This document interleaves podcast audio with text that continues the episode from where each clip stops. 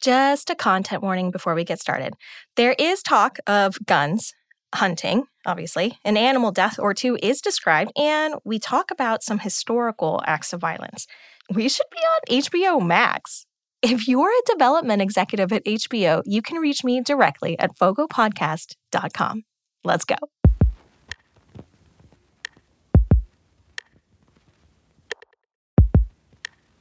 So, just between us besties, I am more worried than I'm letting on about hunting.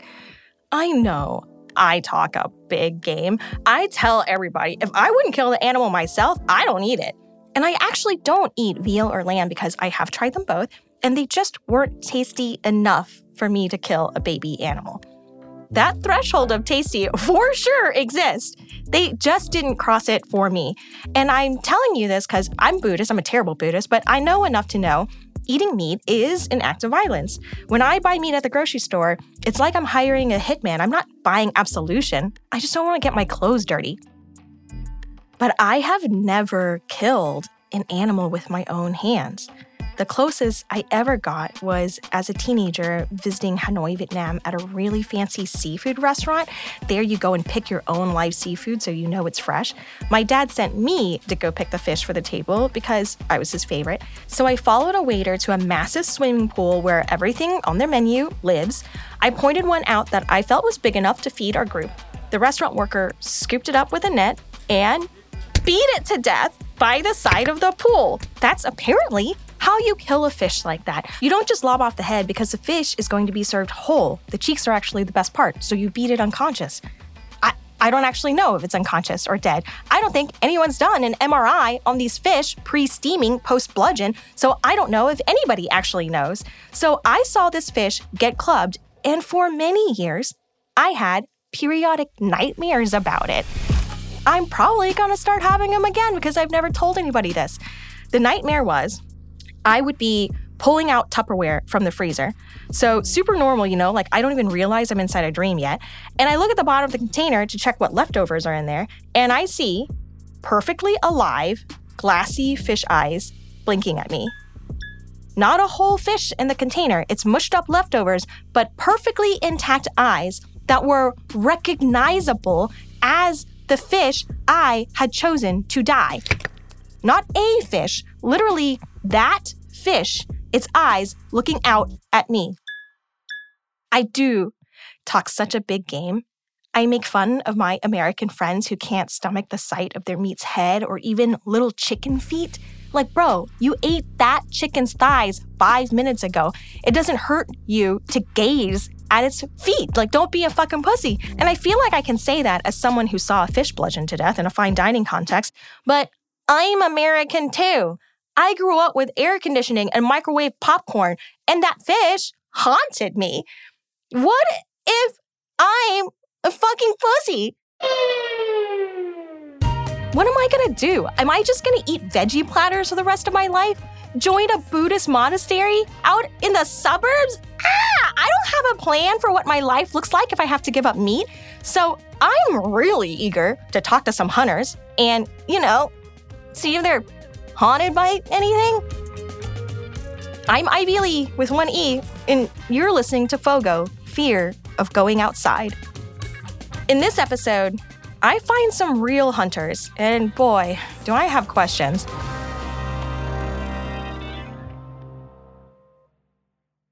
Last episode, I talked to all the wrong people about all the wrong ways to hunt pigs. I even tried to see if I could hunt from a hot air balloon. But after meeting some gun guys and being on their Second Amendment talk radio show, I learned that gun people and hunters are not really the same social group. I feel now an urgent need to find actual hunters for advice before I go too far down the wrong path. Turns out, Mariah Gossett, Fogo's producer who's been living the scavenger hunt with me, used to work with a vegetarian who married a hunter. Erin, her old coworker, and her beloved Dave have a three year old son now. This is perfect because I have young kids at home and I am not excited about broaching the conversation of bringing guns home with my spouse. Their kiddo's name is Hank. Wait, so what animals do you have I have two cats, two hermit crabs, and five chickens. Have you ever been camping? Yeah. Yeah. One day I camped on the beach and said, Bah, I hate sand going through the pants. I hate I hate that too. I ask right away about the guns in the house with kids. That's what I really want to know. What about the guns? Yeah, the guns are in the safe. I bought the safe when Hank, right before Hank was born. Because I never really used a safe. Well, we always had guns growing up. You know, my dad didn't really hunt much. He, he may have gone on a dove hunting trip with some buddies once, once a year or something like that, but it wasn't until I really started showing interest in hunting that my dad kind of picked it up and we kind of figured it out on our own together when we were kids. And we all rifle hunted back then for deer and turkey and stuff. And so, I mean, we always had guns growing up, but they were always just locked in a closet or something. And, you know, I was just, always just told if you're ever caught messing with them, you, you're basically not going hunting this season. And that was enough for me because my dad knew me well enough that that was a, that was a good enough threat, and then I knew he, he meant it. I don't think a stern warning is going to cut it for my family, so I'm with Erin and Dave about getting a safe to hold the guns, even though gun safes cost a lot of money. But then Dave tells me he hardly hunts with a gun anymore at all. He doesn't really have a place to. Most public land around here is bow hunt only. I started bow hunting in college because I realized it basically gave me a whole extra month of, of hunting season. Ah. and the public land that was around where I went to school was all bow hunt only for deer at least deer and hogs. So that's why i picked that up. That's wild that people are hunting anything with bows and arrows now in lizzo's century. Like at that point why don't you just train a falcon I asked them to show me around, show me how Dave's hunting lifestyle physically fits into their family life. Because whatever stuff is involved in hunting, whether it's guns or bows, it's all about to invade my house where I rarely live. They lead me to the garage, which is where most of Dave's hunting stuff lives. It's kind of a little. My garage is a little. Oh, there's messy. a there's a whole boat in Oh here. yeah, there's Oh, a yeah. boat. I bought that boat last year. This is like But, um, Dave's lifelong yeah, dream so- of boat ownership. Yeah, there's one deep freeze. There's a my deep freezer. freeze. Sorry, there's stuff everywhere. Boots. Lots of stinky boots. Yeah. There's not a single vehicle except this boat in this garage. There is no vehicle. Last week when it was like hailing, I was like, man, I wish I could put my car in the garage. Yeah. We've been cleaning. I need. We need to get rid of some of this stuff. Yeah, you but guys yeah, need end so most of tables? this is, is all meat in this freezer. I need to organize. There's ground meat. That's chorizo, breakfast sausage. A bunch of ground meat down there, steaks. Oh, you have like your own special bags. Uh, let's see, what are the options? Buffalo, elk, moose, antelope, or venison? These are these are bones. I make a lot of bone broth. There's, that's, That's all nice. broth and stuff up there. Bone broth and veggie broth and that I've canned. Make a lot You of soup. Yeah, make a lot of soup and stews and um, Y'all, I cannot give up my garage to take up hunting. First of all, I love my car. Her name is Jacqueline because she's so elegant. She's a 2008 Lexus IS 250 because I am an OG Asian baby girl. Also, all my camping stuff from last season is already in there. And all the Fogo camping mugs, the merchandise from last season, it's all still in my garage.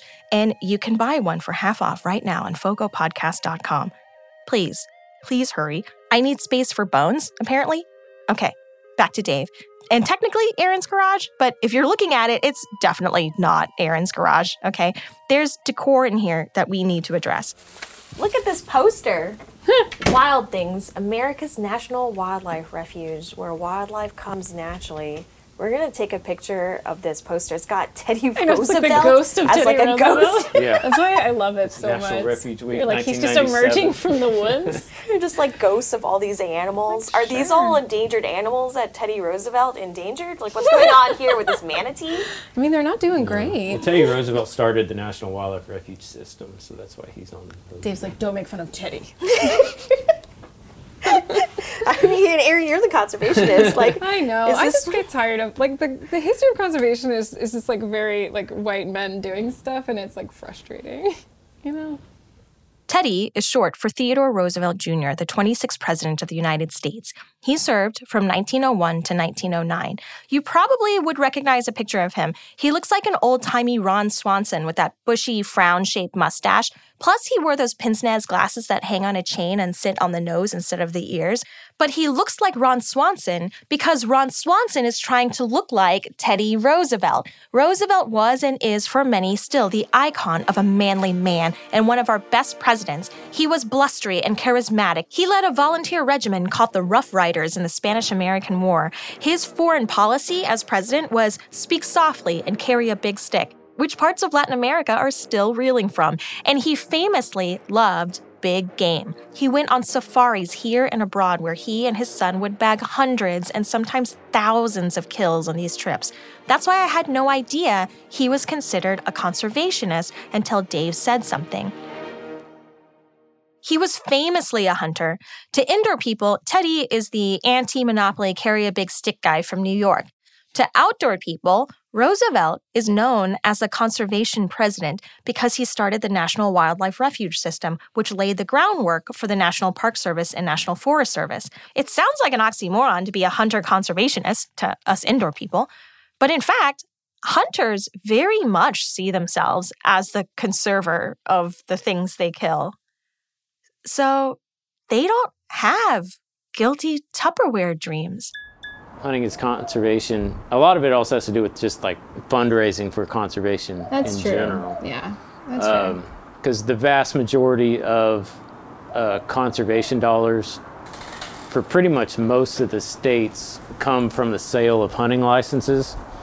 And then that's the money that's then used by the states to manage, you know, game species. And there's also Pittman Robertson, right? And Pittman Robertson is matched with what's what the states Do you want to explain what that is? the Pittman Robertsons. So Pittman Robertson is a Act. act. Yeah, it's an it's an excise tax. So basically, that people pay on guns and ammunition. Uh, there's some other archery equipment. I think boat fuel. There's some other other things like that that basically hunters pay, and that goes into a federal account. And so a lot of states match it by selling hunting hunting and fishing licenses and stuff like that to fund it. And then all that money goes to conservation. So what does so I think maybe I don't exactly understand what conservation means then.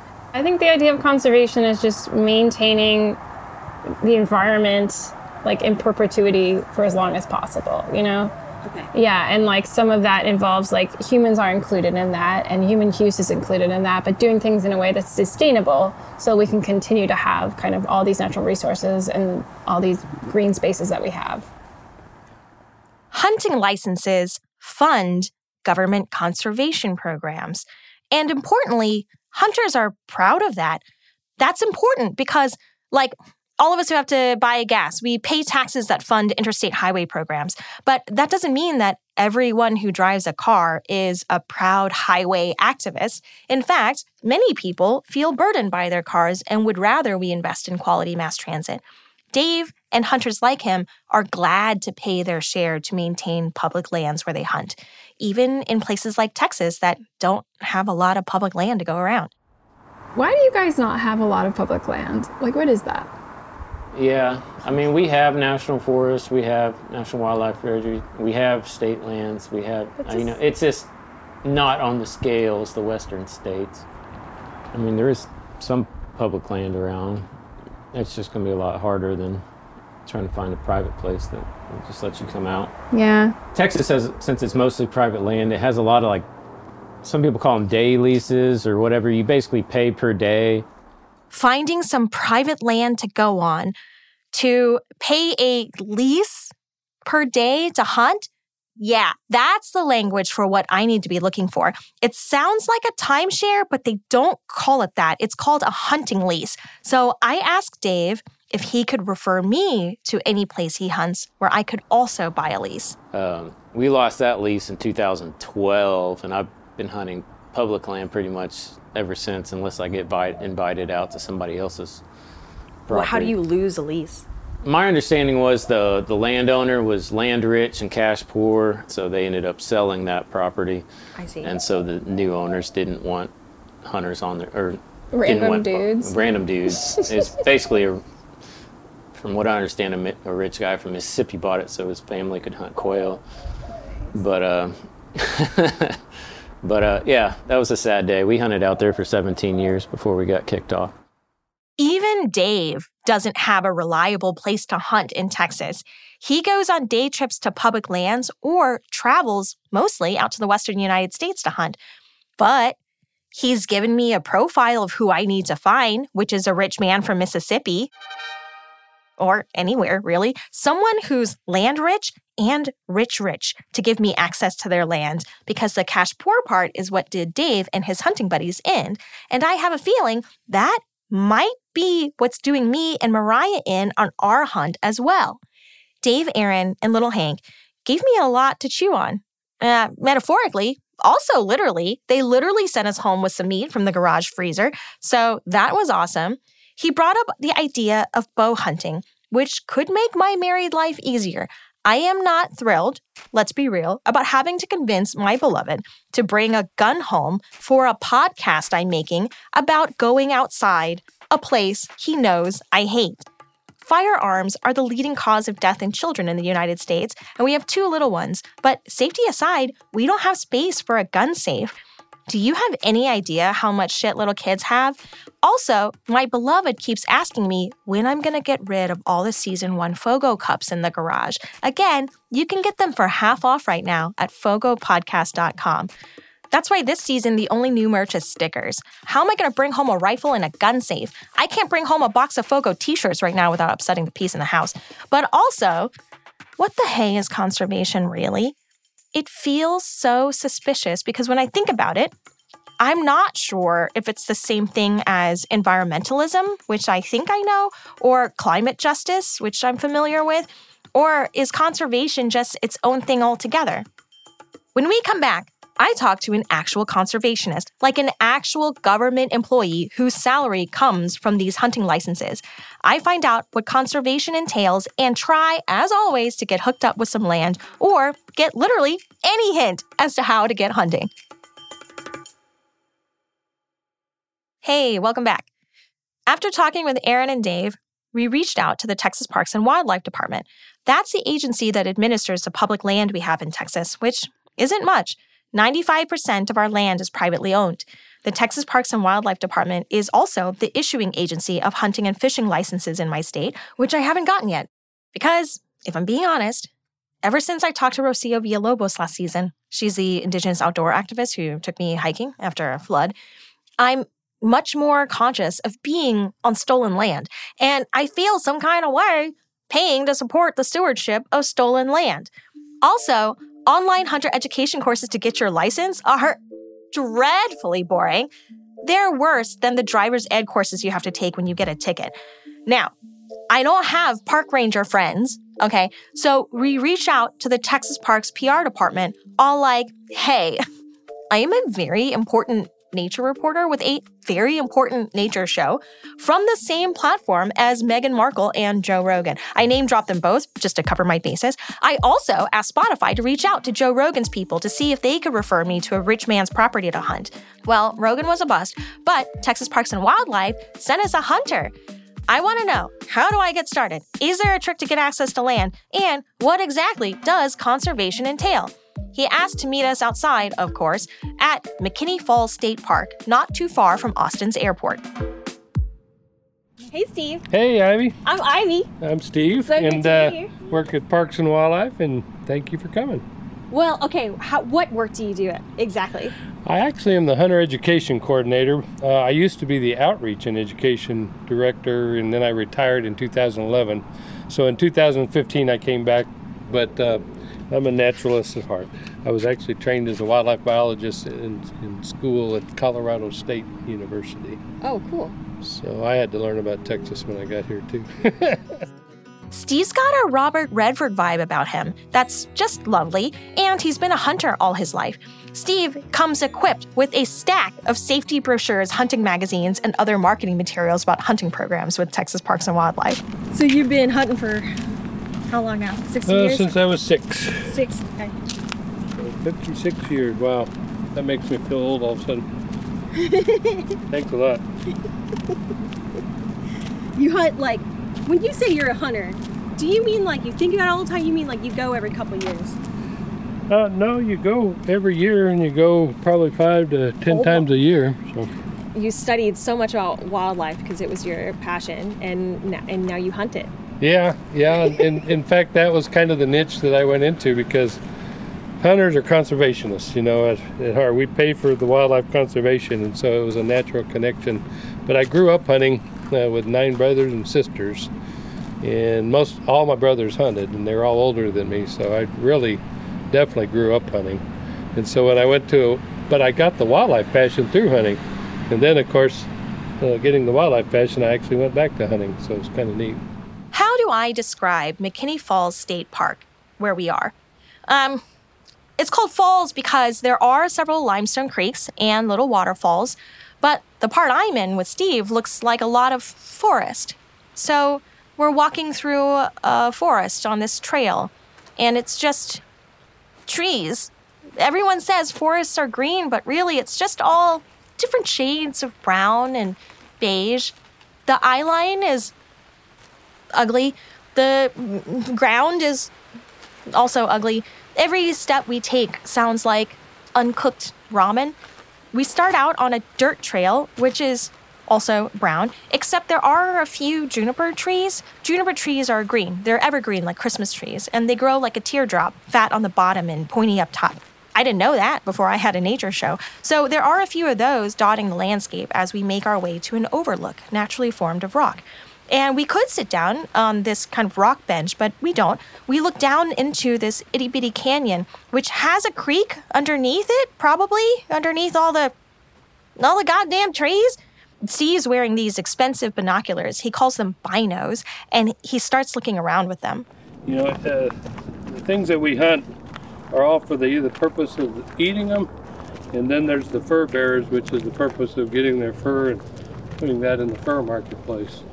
Then there's the third reason, and that's nuisance animals like feral hogs, and they they're they've become the biggest nuisance animal in, in Texas. Now that's see that little bird that just came up on the tree there. I sure don't. Where? That's called an eastern phoebe. Keep Okay. your keep your focus with your bare eyes on the bird, and then move these up to your eyes without moving your head. Okay, don't move my head. Find a bird. And then on these binoculars, you just move this back and forth to focus. Steve gets distracted by birds a lot. This is going to happen so many times on our walk. The one that's on its perch down there is called a eastern phoebe, and it pumps its tail. So when we'll see it here in a second, because what they do is they go from the branch, and then they go back to that same branch usually, or they'll go to another tree close by, and they'll be looking for the small insects. Now that it looks so much more suggestive, now that you told me it's called pumping, I'm like, now I'm like, oh, I see it. And I feel inappropriate. That's pretty neat with the sandbar behind it and everything. That's just neat right there. It's a great composition. Like if I wanted to do a Chinese painting about like a drought, that's what I would like. Now he'll come back and he'll go back up to a limb and then perch again. Different limb. There so what's the comes. Pumping about? back. Is it just trying to fan itself? Um, that's a good question, and that's what you should ask always as a biologist. What? why does it do that? You know. So if you ask the question why a lot, and that's one I would probably look up again because I can't remember exactly why it does that. Sure wish I had a fucking biologist out here. Yeah, I know. Researchers only figured out in 2011 why phoebe birds pump their tails. It's not to drum up worms to eat or to communicate to each other. It's kind of a nervous tic when they sense predators nearby. It signals to a predator that this birdie is aware of their presence and she's a fast one that would be costly to capture, so don't even bother, hunty. I redirect Steve from the birds I can't see with questions about how he hunts. So when you go out, do you kind of decide before you go out? You're like, hey, this is gonna be like nature hike, or is like, hey, I'm gonna go find animals and kill them. Well, I I watch birds all the time, while, even while I'm hunting. So I mm-hmm. might be hunting this animal over here, but I'm watching all the birds that are around too. So when you're hunting, it's not like as objective oriented. You're not trying to. Some people, you know, care? they're crazy. They're they're they're crazy eyed about whatever they're going after, right? Mm-hmm. I like the whole experience, and most hunters do. Where you know you're out there doing this, but you're watching these birds and you're seeing this kind of thing. And if you're getting up early and you go to the hunting, like say you go to a marsh, go waterfowl hunting in the morning, mm-hmm. the marsh just explodes with life in the morning. Well, you got a choice. You could be sleeping in, or you can go to marsh. Mm-hmm. you know, and when you're out in the marsh, it's just magical. I mean, the sounds, the birds, the everything. If you're hunting ducks, you're waiting on the ducks, but you're seeing all the other birds while they're while you're waiting on the ducks. you know. So you feel like, like folks that you hunt with, y'all are just using hunting as an excuse to go out and chill in the marsh. For the most part, but we also obviously want to harvest meat, so it- it's the best of both worlds in that sense. You get to you get to take home good meat, and if you and, and shooting skills. I mean, shooting's fun. You know, uh, you got to hit it right. You got to hit whatever you're after, and so you got to be a little bit proficient with it, and so you got to practice a lot and those kind of things. So So when you watch wildlife, do you feel you're not you're are you do you feel like you're just proficient enough that if you get distracted by a cool bird every now and again, you'll still get your kill eventually? Yeah, I mean, I I bow hunt, so you my sense is is I I'm waiting for animals to come pretty close. Uh, everything from elk, you know, deer and bear, and you got to get pretty close to them. Steve tells me a story of how one time he sat so still with his bow that a squirrel crawled on him like a tree, which is revolting. But I'm more than convinced that this man is a bona fide hunter. I ask him about where to hunt. Do you feel like because you've been hunting for like so long, so long, do you feel and you were like in Texas doing this like Texas Parks and Wildlife stuff and you train so many hunters, do you feel like you have a Rolodex of folks that would literally let us go maybe fly a hot air balloon and hunt hogs right over their property? I don't. I, I would don't? want the same opportunities. In fact, you would think I'd have such a Rolodex, but nobody wants a hunter safety guy to come out there because I watch too closely. You know? No, Steve's kind of joking, but only kind of. He is not a cop, but the game wardens are his coworkers. Game wardens are the law enforcement arm of the Texas Parks and Wildlife Department. They have more police powers than the police. They can search your truck or your boat or your land without a warrant. They can enforce any police code and any outdoor code. So, like, they can fine you for breaking hunting laws and they can pull you over for a traffic stop anywhere in the state. So, I get now why Steve doesn't have any standing invites with landowners that he can connect us to. But if Steve, who literally works as a hunting educator, has trouble finding land to hunt on, I'm really starting to stress about my chances. Now we have to hunt for land to hunt on? To for pests? Why? Oh, and Steve tries to sell me on a hunting license too, which I don't technically need white man's paperwork to hunt hogs on private land any more than I need a license to put out rat traps in my own yard. So what's it take for me to get a hunting license? just to go to a, a store and buy one. I literally or literally to go bought- online or to order one from Parks and Wildlife or to just go to Academy or Walmart or any of the stores and just buy a purchase a hunting license. So it's as, it's as easy in Texas to get a hunting license as, as it is to just like buy a piece of legislation. You just check out Venmo. You can done. buy, yeah, you can just go and pick up a hunting license, and it doesn't. You don't even have to be a hunter, because it does support conservation. It directly supports our game wardens' efforts to essentially chase the poachers, you know, and make sure that they're protecting the environment. So, and especially water safety. You know, people that boat on the waters, making sure that they stay safe and respectful of the environment. So, game warden has a big job, but that's how we pay for a game warden's salary is through our hunting license sales. So I saw that there is a Texas Parks and Wildlife online hunter education course, but it's like 12 hours of webinars. Do I really need it if I'm just going to go hunt wild hogs? Um, yeah, you would still need hunter education, and and there's the easier ones, and then there's the harder ones. But truthfully, you should just go to a class that we do, like a field course, Okay. because then you get some skill exercises, and then you get some live fire exercise. This field course sounded perfect, but it was full for this year and they couldn't hook us up. They fill up faster than music festival tickets sell out. Just seeing how full all these courses are that are coming up in the next few months, I think hunting must be something people decide to do at least a year in advance, which, yeah, I didn't know that, and I really don't want to take that long to get out hunting.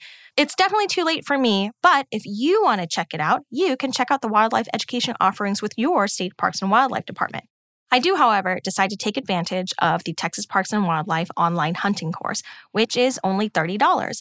I had started the NRA hunter education course online because it was free, but I couldn't get past the musket loading segments.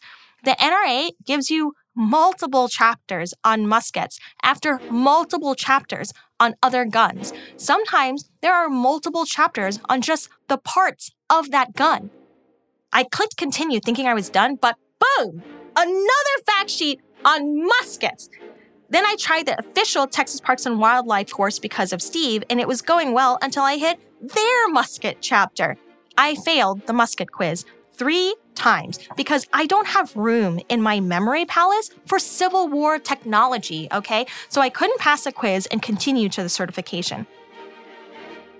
But like he said, as it turns out, I don't even need to pass to get a license if I choose to get one, as most hunters do. We have about a million registered hunters in Texas, which is a little less than one out of every 25 Texans. If, like Erin said, conservation is just white men doing stuff, I want to make sure, since the license might be optional anyway, depending on where I hunt, that I'm not actively paying into a system that harms Indigenous people. And hopefully, I'd love for him to tell me that I'm paying to support programs that actively redress the wrongs against Indigenous people, the people who used to steward these parts. If somebody's Indigenous and this is their heritage land that was taken from them, do they still have to get all those licenses and stuff to go? Yeah, I mean, whoever the authority is. Um, so if you're, uh, so in Colorado, they, in places like Montana and other places, and in New Mexico and in places in Texas, the Native uh, American lands, they have their own wildlife management formula. Right up there, and their own Texas- licenses. In other words, they manage their own, Uh-huh. their own. Uh, you know, people used to call them reservations. Whatever the, that spot of land is, they manage their own for wildlife, and in fact, they do the same training that we all do. We all go through a school to be trained as a wildlife biologist. They do the same thing, and then they go back to their cultural lands, and then they're the ones that manage those wildlife. Because everybody, the bottom line with management is that you want to make sure that you don't eliminate any populations of wildlife, you don't make them threatened or endangered, and at the same time, you want to improve the health of the water, health of the air, and health of the habitat. I like Steve, I do. But there is something about him saying, you know, they do the same thing as us in terms of wildlife management that just begs for a fact check. You know, like, it doesn't sound like his firsthand knowledge the way he talks about everything else. There's a certain recitable, you know, Columbus sailed the ocean blue in 1492 quality to it. So after I leave Steve to do due diligence, I try to find Indigenous hunters here in Texas to talk to. Texas has just a few acres of native controlled land, and most nations who overlap here have their offices in other states. So we find a hunter in California known as the decolonized meat eater on Instagram. I've seen hunters of color tag him in posts too. So I ask if I can run some things by him before I go hunting. What do what are your personal thoughts on Teddy Roosevelt? he was a racist, so I'm like, fuck that dude. I don't care about him. Meet Brandon Running Bear Harrell. He's Native American and Black from California, and he taught himself how to hunt. He's not a Teddy Roosevelt guy. He wanted to see my people killed. I knew there was something fishy about Teddy Roosevelt, but everything I found was breathless documentaries for boomer dads and surveys of American historians who rank him one of the best presidents we ever had. This is a highly suspicious fan base. Like, if this was the fan base of a restaurant, I would eat before going just in case. This fan base thinks they're objective. At work, this fan base is the one pushing to go back in person. Brandon told me where to dig. He's a self taught hunter, and he's also one of many, many voices in a chorus calling for the return of public land to be managed by the native nations who successfully stewarded them before colonization. It's called the Land Back Movement. Okay, first of all, could you explain what the land back movement is? Yeah, so land back, there's a lot of different ways of looking at it, but it's like a socio- social ecological path forward where we are repeopling the indigenous landscape with the indigenous people that stewarded those landscapes, those places. And this is like both public and private land. Like I'm not making any distinction, any colonial distinctions here, um, but it's sort of like returning land to its original stewards, and because there's a, a knowing, like not not just a belief, but like a knowing that the truth is that these places will not exist in the future without the indigenous people whose literal languages come from these places. They're like social and spiritual structures are sort of like predetermined on the health of these ecological systems.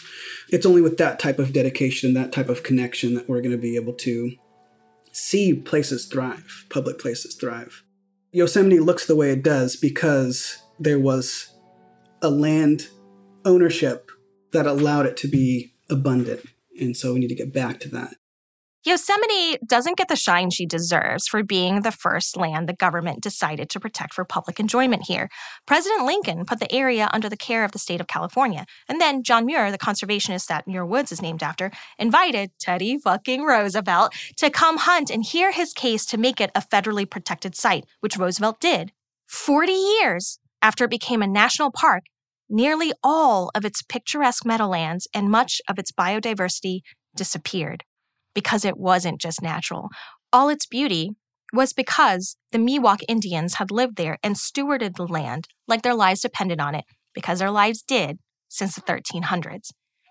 That's why this whole continent looked like it did to the European explorers who landed here, full of timber and turkeys and fur bears. The pristine nature we're protecting, it never existed. It's a lie we told to transfer 86 million acres of tribal land to the National Forest System and 85 million acres of native land, even holy lands, to our park system. We created the Indian reservation system at literally the same time.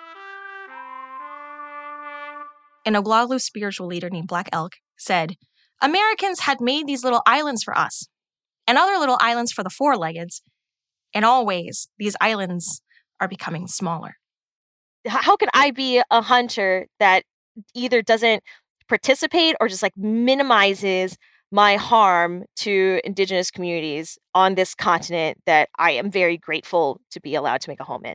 That is a big question. Yeah, I think hunters and conservationists in Texas, for instance, are participating in hunting kind of like with this assumption of we've restored deer to a landscape and we've restored turkeys and mallards to a landscape when we had almost ex, ex, you know extincted them all. I feel some real talk coming on. Yeah. Tell me okay tell me and, tell me uh, what's real because that, that's what's in all the hunter ed courses. There are growing calls to indigenize the north american model of wildlife conservation. You're hearing it all over the place right with the Dakota Access Pipeline and the you know Stop Line Three and a lot of these indigenous movements who are on the forefront of conservation, TBH, hunters, I think, sort of like once again need to take big steps and advocate for centering of indigenous leadership. So I definitely recommend reading the book Hunting and Fishing in the New South.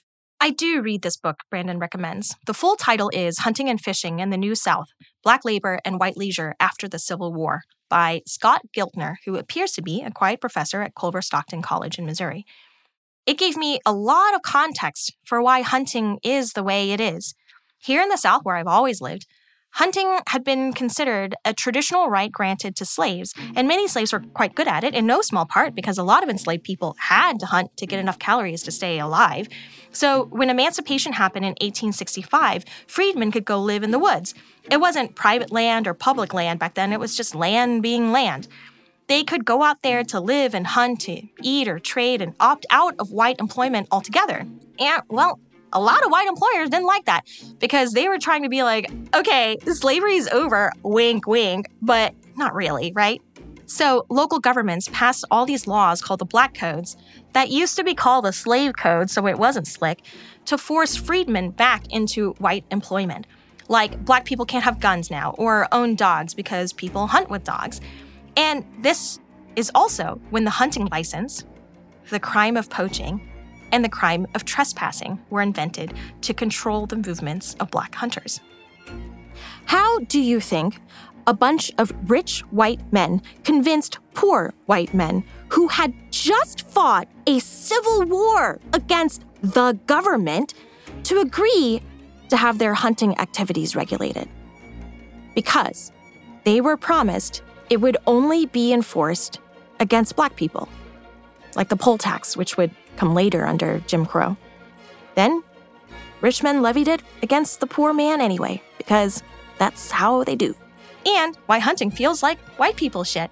Because everyone who was hunting in a way that was different from how rich white men at leisure hunt, indigenous people in the West, black people in the South, and I should note, immigrants in the Northeast, they were pushed out of hunting. Sometimes, oftentimes, at gunpoint.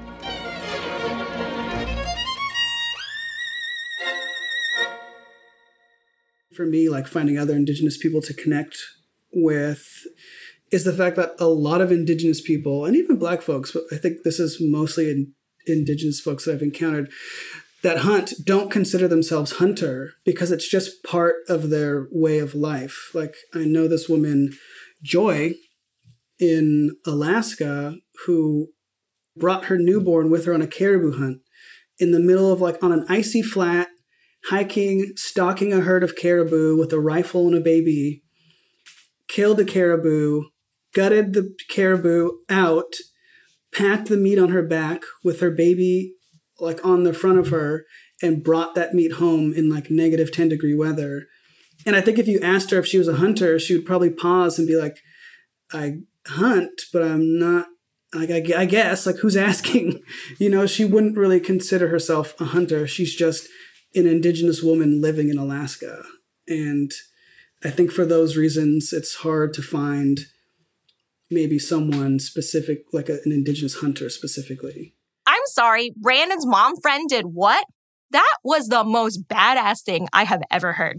I almost laughed at her not seeing herself as a hunter. But it reminds me of Rocio from season one, who didn't grow up outdoorsy, but her father had been an agriculture worker. He had, for years, slept nights in campsite conditions and worked days outside picking crops. He actually was infinitely more acclimated to the outdoors than outdoorsy people who have to mm, invent high tech textiles to stay conquering nature as a hobby. Sometimes I can't believe an expensive wind jacket or hiking shoe can confer so much confidence to a person who would literally burn if exposed directly to daylight which outside is admitted from the sky. Hmm. Maybe it's not the jacket. Maybe it's the price of the jacket.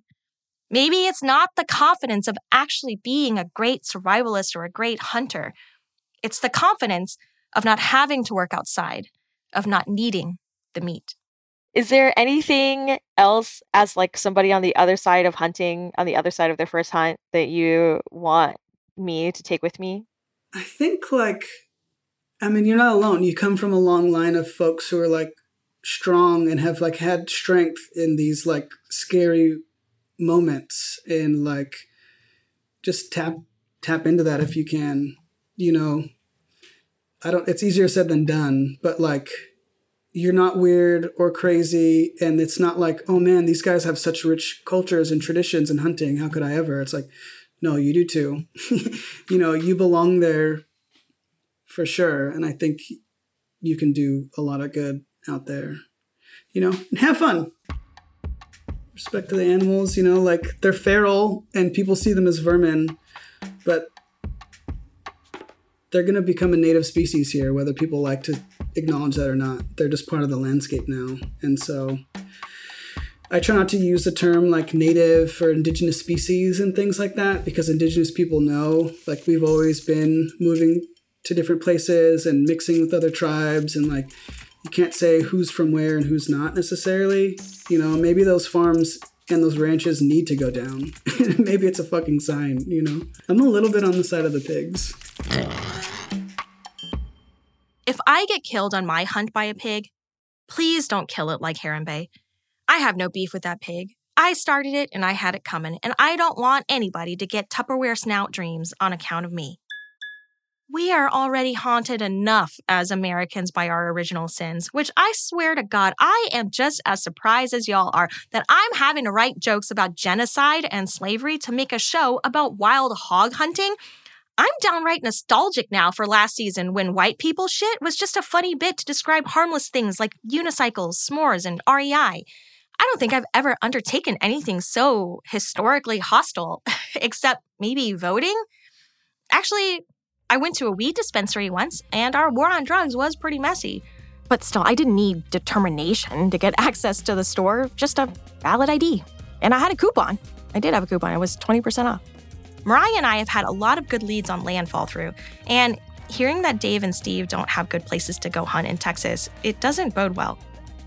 But hearing Brandon's determination to regain his heritage skill that was taken from him, well, let's just say if I don't figure out how to go hunting and he asks me about it later, that would for sure make me feel like I'm a fucking pussy. Honestly, I a little bit want to go hunting out of spite right now.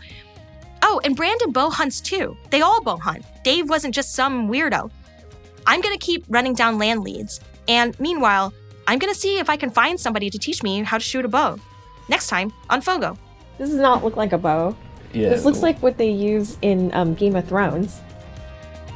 Fogo, Fear of Going Outside is a Spotify Sound Up series and was workshopped as part of the Spotify Sound Up Podcast Accelerator program. Fogo is written, produced, and hosted by me, Ivy Le. We are produced and edited by Mariah Gossett. Engineering, mixing, and additional sound design by Robin Edgar.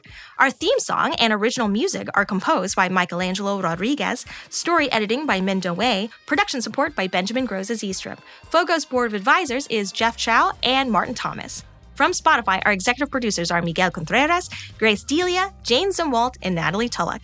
Spotify production support by Shirley Ramos, and special thanks to the rest of the Spotify team.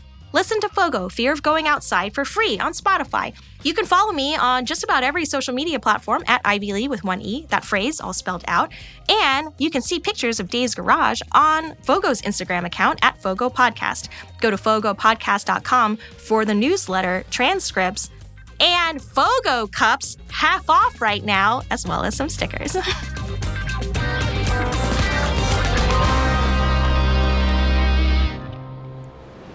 Squeak squeaking. It's squeak squeaking. That's squeak squeak. Are you pretty good? You're pretty good here. Here. Did you hear the crow? Is, is it going quack quack? Quack, quack.